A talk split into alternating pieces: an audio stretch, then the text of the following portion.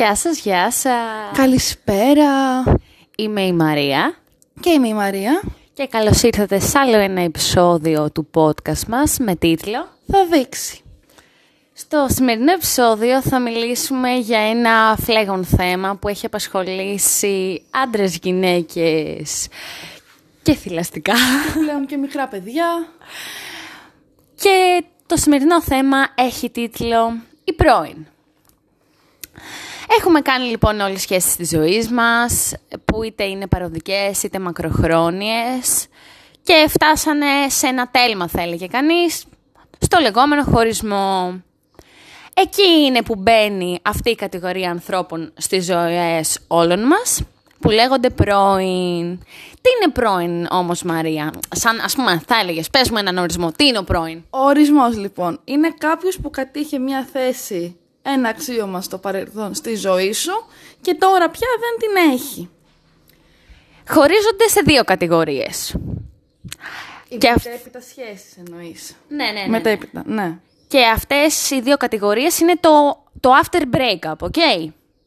Είναι δύο. Είναι οι καλές φιλικές σχέσεις και οι τυπικές έως εχθρικές σχέσεις. Στην πρώτη κατηγορία που ανήκουν οι καλές φιλικές σχέσεις, με τον πρώην σου κρατάς μία επικοινωνία, μιλάς σε μηνύματα, κλήσεις, βγαίνεις έξω για καφέ, για μπύρα, για φαγητό.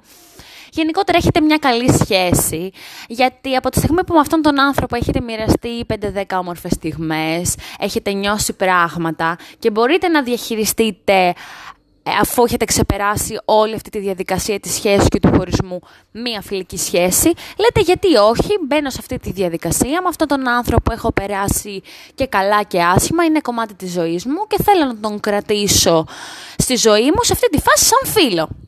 Βέβαια για μένα σε αυτό θα βάλω μία σημείωση παύλα θαυμαστικό ότι για κάποιους ανθρώπους αυτό είναι πάρα πολύ ψυχοθόρο και δεν μπορούν να το αντέξουν οπότε δεν είναι για όλους τους ανθρώπους. Είναι πάρα πολύ δύσκολο να κρατήσεις μια φιλική σχέση με τον πρώην σου. Ειδικά το πρώτο διάστημα. Αυτό είναι πολύ δύσκολο π.χ. να ακούς για κάποια καινούργια σχέση του ή για κάτι τέτοιο και όλα αυτά. Εμένα δεν θα, εγώ δεν θα μπορούσα να διαχειριστώ κάτι τέτοιο, πιστεύω, προς το παρόν δηλαδή. Και ούτε να κρατήσω μια τυπική επικοινωνία, γιατί θα το βλέπα για μένα... μ, δεν ξέρω, θα μου ήταν πολύ περίεργο. Εντάξει, ούτως ή άλλως αυτό το πράγμα νομίζω ότι δεν γίνεται από την αρχή. Δηλαδή, χωρίζει με τον άλλο, δεν γίνεται κατευθείαν φίλος. Περνάει ένα διάστημα να ξεπεραστεί όλη αυτή η, η σχέση, ο χωρισμός, το ότι σας έφερε εκεί. Και από εκεί και πέρα, βλέποντας τον άνθρωπο, πώς σε αντιμετώπισε, για τους λόγους που χωρίσατε, πώς το είδατε κλπ. Αν μπορείτε να διατηρήσετε μια καλή σχέση, γιατί τον θες στη ζωή σου, ανεξαρτήτως το τι υπήρχε στο ερωτικό κομμάτι και εφόσον έχει λήξει, γιατί όχι; Ναι. Εντάξει, υπάρχουν είσαι και εσύ με τη μιας άποψης, είμαι και εγώ της άλλης. Εγώ είμαι της άλλης. Οπότε, στη δεύτερη κατηγορία υπάρχουν οι τυπικές παυλίτσα εχθρικές σχέσεις μετά το χωρισμό. Αυτό μπορεί να συμβεί γιατί; Προηγήθηκε ένα ψέμα, ε, δεν σε κορόιδεψε, πίεση, τσακωμή, πολύ τσακωμή, καυγάδες, κέρατο ε, και όλο αυτό ήταν πολύ τοξικό. Σε είχε πληγώσει πολύ αυτή η σχέση. Ε, οριακά, πώς, όπως λέμε τις πιο, πιο πολύ, θα χάνεις τον εαυτό σου μέσα σε αυτή τη σχέση. Κάτι το οποίο πολύ, είναι πολύ κακό και για σένα και για τη σχέση σου. Και σου αφήνει με πολλά ψυχολογικά προβλήματα και, όλο, και η επικοινωνία μαζί του δεν σε βοηθάει, αντίθετα σε κάνει να κουρέλει. Σου δημιουργεί συναισθήματα ο χωρισμός πόνο, μίσος, κλάμα, κατάθλιψη και γενικότερα σε κάνει να νιώθεις ότι έχασες την... τον χρόνο σου και δεν το θες πια στη ζωή σου, δηλαδή ήταν κάτι κακό για μένα, έγινε, τελείωσε, τελείωσε, σκουπίδια, τέλος. Ανεξάρτητα βέβαια από τι πιστεύουμε για τις δύο κατηγορίες αυτές, πάντα σε όλες τις σχέσεις αυτές, αυτά μπορεί να ισχύουν. Να υπάρχουν διαστήματα που υπάρχουν οι καλές σχέσεις φιλικές πάμε για ένα καφέ, ναι, και οι τυπικές και οι εχθρικές. Λοιπόν, μεγάλο θέμα η πρώην. Όχι όλοι βέβαια, εκείνοι που ακόμα με κάποιο τρόπο μας αφορούν. κάνουν αισθητή την παρουσία τους στη ζωή μας, υπάρχουν ακόμα στο κύκλο μας και φυσικά υπάρχει αυτός εκείνος ο πρώην, αυτός εκείνος ο πρώην, καταπληκτικό. Αυτός που λέμε the one who got away, φυλάκια και η Perry. Σε αυτές τις συνθήκες λοιπόν ήθελες να δουλέψεις η σχέση που είχατε, νιώθες πολλά πράγματα, ε, νιώθεις ότι είχες αφήσει πολλά ανοιχτά μέτωπα, αναρωτιέσαι γιατί δεν δούλεψε, αν μπορούσες να δώσεις παραπάνω, αν όντως έδωσες αρκετά και συνειδητοποιείς με τον καιρό, κλαίω, κλαίγοντας σε εμβρυϊκή στάση, ότι δεν τον έχεις ξεπεράσει και ιδιαίτερα. Εκεί είναι που γεννιέται και το ερώτημα για μένα. Γυρνάει κανείς ή δεν γυρνάει. Κοίτα, το αν θα γυρίσει κανείς σε μια σχέση η οποία τελείωσε είναι καθαρά υποκειμενικό και πρέπει να απαντήσεις μέσα σου κάποιες ερωτήσεις. Δηλαδή, αξίζει να γυρίσω, πώς χώρισα, γιατί χώρισα; Ή ότι ε, ε, πρέπει να, θέλω να γυρίσω γιατί θέλω αυτόν ή θέλω να γυρίσω γιατί δεν θέλω να είμαι μόνος μου; Πολύ σωστό αυτό. Πολύ σωστό. Το υπογραμμίζω με μαρκαδόρ θα έλεγα. Πολύ σωστό. Ευχαριστώ. και γενικά ε, εγώ είμαι της άποψης ότι κάνε ό,τι θες, αλλά μετά μην μετανιώσεις γιατί θα έρθω εγώ και θα πω «Στα έλεγα, συγγνώμη». Αυτοί οι άνθρωποι σαν τη Μαρία που λένε «Στα έλεγα» είναι ότι χειρότερο. Σε μένα η αλήθεια είναι κάθε φορά που μου λέει κάτι, στην πραγματικότητα πάντα βγαίνει μετά, ευτυχώς. Το τελευταίο διάστημα δεν μου έχει γυρίσει να μου πεις τα έλεγα, γιατί άμα γύρνοντα και μου το έλεγε στη δεδομένη χρονική στιγμή που νομίζω εγώ δεν ήμουν ιδιαίτερα καλά, απλά θα την πέταγα στη θάλασσα. Το στα έλεγα, το λέμε όταν έχει ηρεμήσει ο άλλος. Παιδιά, ακούστε tips. Δεν το λέμε εκείνη την ώρα που είναι True. Όταν σου το λέει αργότερα να της λες, Ναι, είμαι μαλάκας. Έχεις δίκιο. Τέλος πάντων, πέρα από αυτή την κατηγορία πρώην που ανέφερα εγώ προλίγου, που νιώθεις όλα αυτά τα πράγματα, υπάρχουν και άλλες κατηγορίες που η μοίρα τους δεν είναι και τόσο προδιαγεγραμμένη όπως του προηγούμενου, που θέλεις δεν θέλεις κάπως επιστρέφεις. Μία κατηγορία είναι αυτή με, μια, με έναν καταπληκτικό τίτλο για μένα, η μπαγιάτικη φρατζόλα. Έκανε την επανεμφάνισή του ο πρώην, μπαίνει στη ζωή σου και εσύ μπαίνεις στη διαδικασία να τον βγάλεις από την κατάψυξη, να θυμηθείς το παρελθόν σας και να εξετάσεις το ενδεχόμενο αν είναι να ξαναγίνει παρόν ή όχι. Δεν είναι σίγουρο όμως. Ναι. Επίσης, μια άλλη κατηγορία είναι η κατηγορία ότι χωρίσαμε από απόσταση, δηλαδή η κατηγορία δορυφόρος. Και τι εννοώ δορυφόρος; Είναι μακριά από σένα και σε τροχιά γύρω από εσένα. Δηλαδή ασχολείται συνέχεια με εσένα και επεμβαίνει στη ζωή σου από μακριά. Ό,τι χειρότερο υπάρχει. Μια άλλη κατηγορία μετά το δορυφόρο είναι η Πινέζα. Αγαπημένη μου η Πινέζα. Δεν ευδοκίμησε τη δεδομένη χρονική στιγμή αυτή η σχέση. Παρόλα αυτά, είτε εσύ είτε ο άλλος, στερεώνεις με μια πινέζα στον υποθετικό τοίχο του μυαλού σου ότι κάποια στιγμή θα επιστρέψω. Κάποια στιγμή αυτό ίσως και να μπορεί να ξανασυμβεί. Στο 80% των περιπτώσεων η επιστροφή αυτή είναι λάθος, αλλά ok, okay, άνθρωποι είμαστε, κάνουμε τις επιλογές μας και κρινόμαστε από αυτές. Όμως, ωστόσο, πέρα από όλες αυτές τις δικές μας κατηγορίες, ε, ανακαλύψαμε ότι και μέσα από ιστορίες φίλων μας, που, μας, που μοιραστήκαν μαζί μας τις ιστορίες τους και ευχαριστούμε πάρα πολύ για αυτό, μας διηγήθηκαν λοιπόν, ε, με, με τίτλους θα έλεγα, ε, ιστορίες με πρώην και πώς ήταν ο χωρισμός τους. Φυσικά δεν θα αναφερθούμε σε ονόματα για τους προφανείς λόγους. Οπότε φυλάκια σε όλους που μου στείλετε ιστορίες και ξεκινάμε τις κατηγορίες σας. Η πρώτη, πρώτη κατηγορία λοιπόν από τις φίλες ήταν τα φιλαράκια. Η σημασία της Σουηδίας ανεμίζει, υπάρχει παντού. Και τι εννοούμε Σουηδία, ότι ανάμεσα σε αυτούς τους δύο ανθρώπους, αυτό το πρώην ζευγάρι, είναι σε μια κοινή παρέα και βγαίνουν όλοι μαζί, τα πίνουν όλοι μαζί, τρώνε σε τραπέζια και σαν να μην υπάρχει τίποτα άβολο στην ατμόσφαιρα, μόνοι τους, θα πω εγώ. Δηλαδή, ε, εγώ θα νιώθω άβολα σε εκείνη την παρέα. Ξεκάθαρα. Μια κατηγορία και αυτή πολύ αγαπημένη που μας έχουν στείλει φίλες και θα έλεγα όσοι πιο διαδεδομένοι νομίζω, Μαρία, είναι η λεγόμενη κριτική βεντέτα. Εκεί που η αξιοπρέπεια χάνει το νόημά της, έρχεται αυτός ή εσύ και γίνεστε μπίλιες.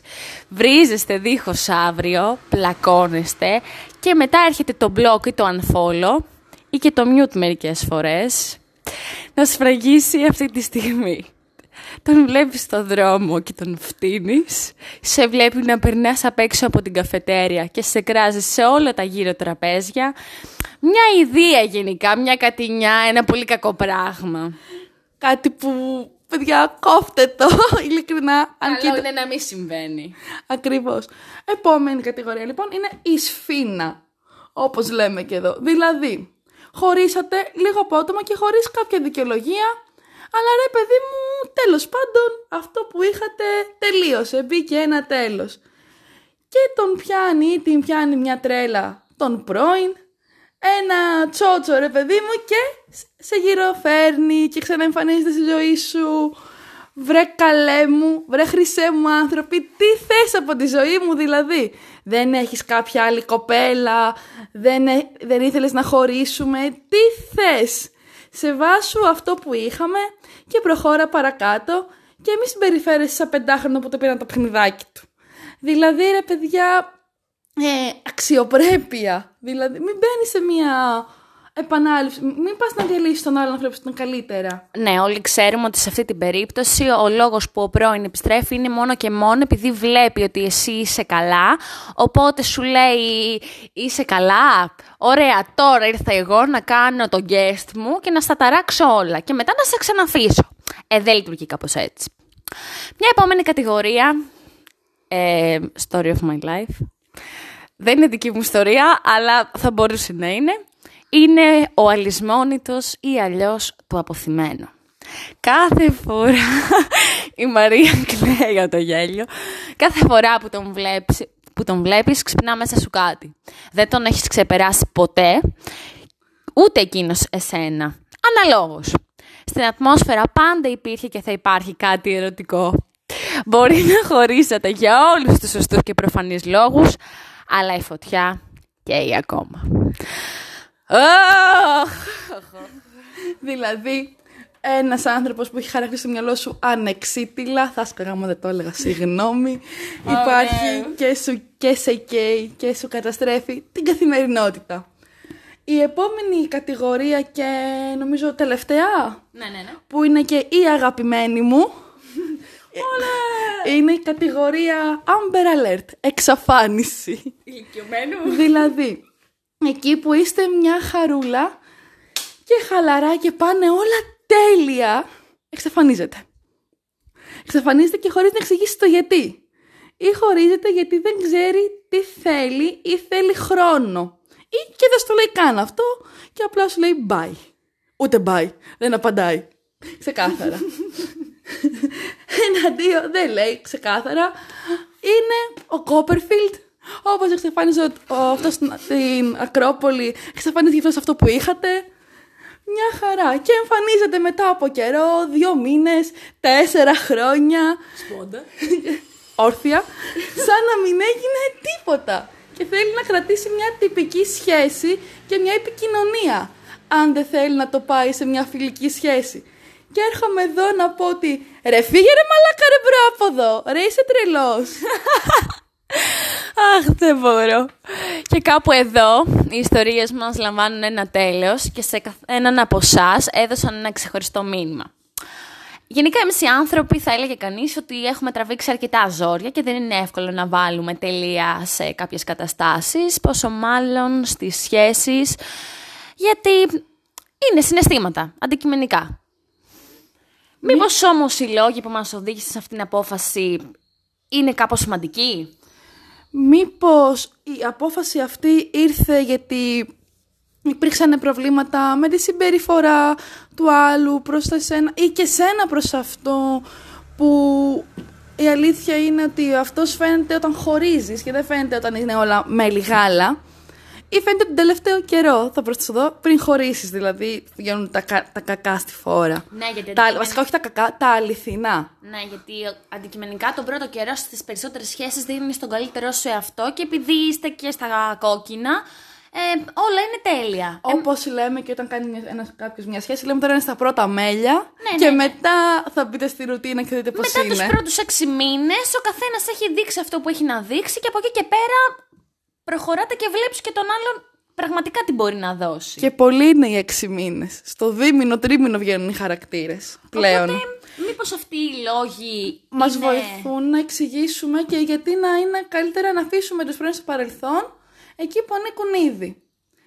Θέλω να πω κάτι κλείνοντας εγώ γι' αυτό. Ένα μότο που μου στείλε μία φίλη είναι ότι παιδιά, αν δεν, πε- όχι, αν δεν περνάτε καλά, χωρίστε, αλλά ε, με σεβασμό. Δηλαδή, μην καταστρέψετε κάτι πολύ καλό για κάτι.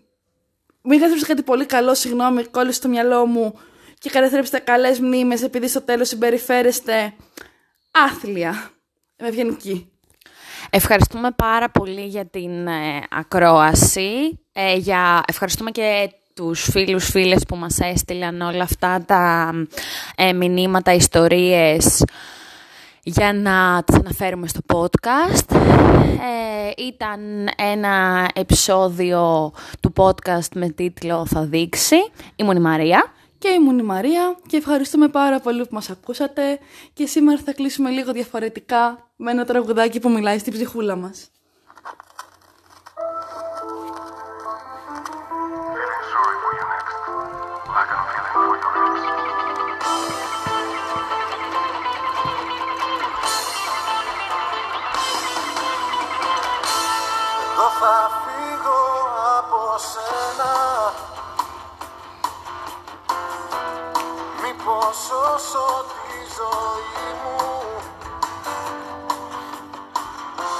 Τα φτερά μου τσακισμένα